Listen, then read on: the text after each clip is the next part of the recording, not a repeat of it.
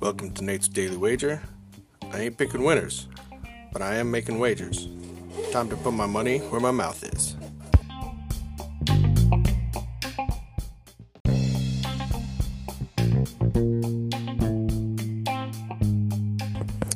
Welcome to Nate's Daily Wager for August 18th, 2019.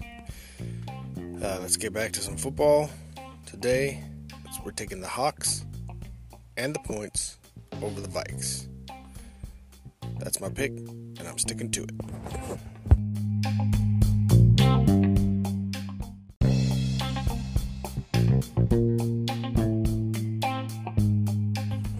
Please remember to rate, review, subscribe in your favorite podcast application.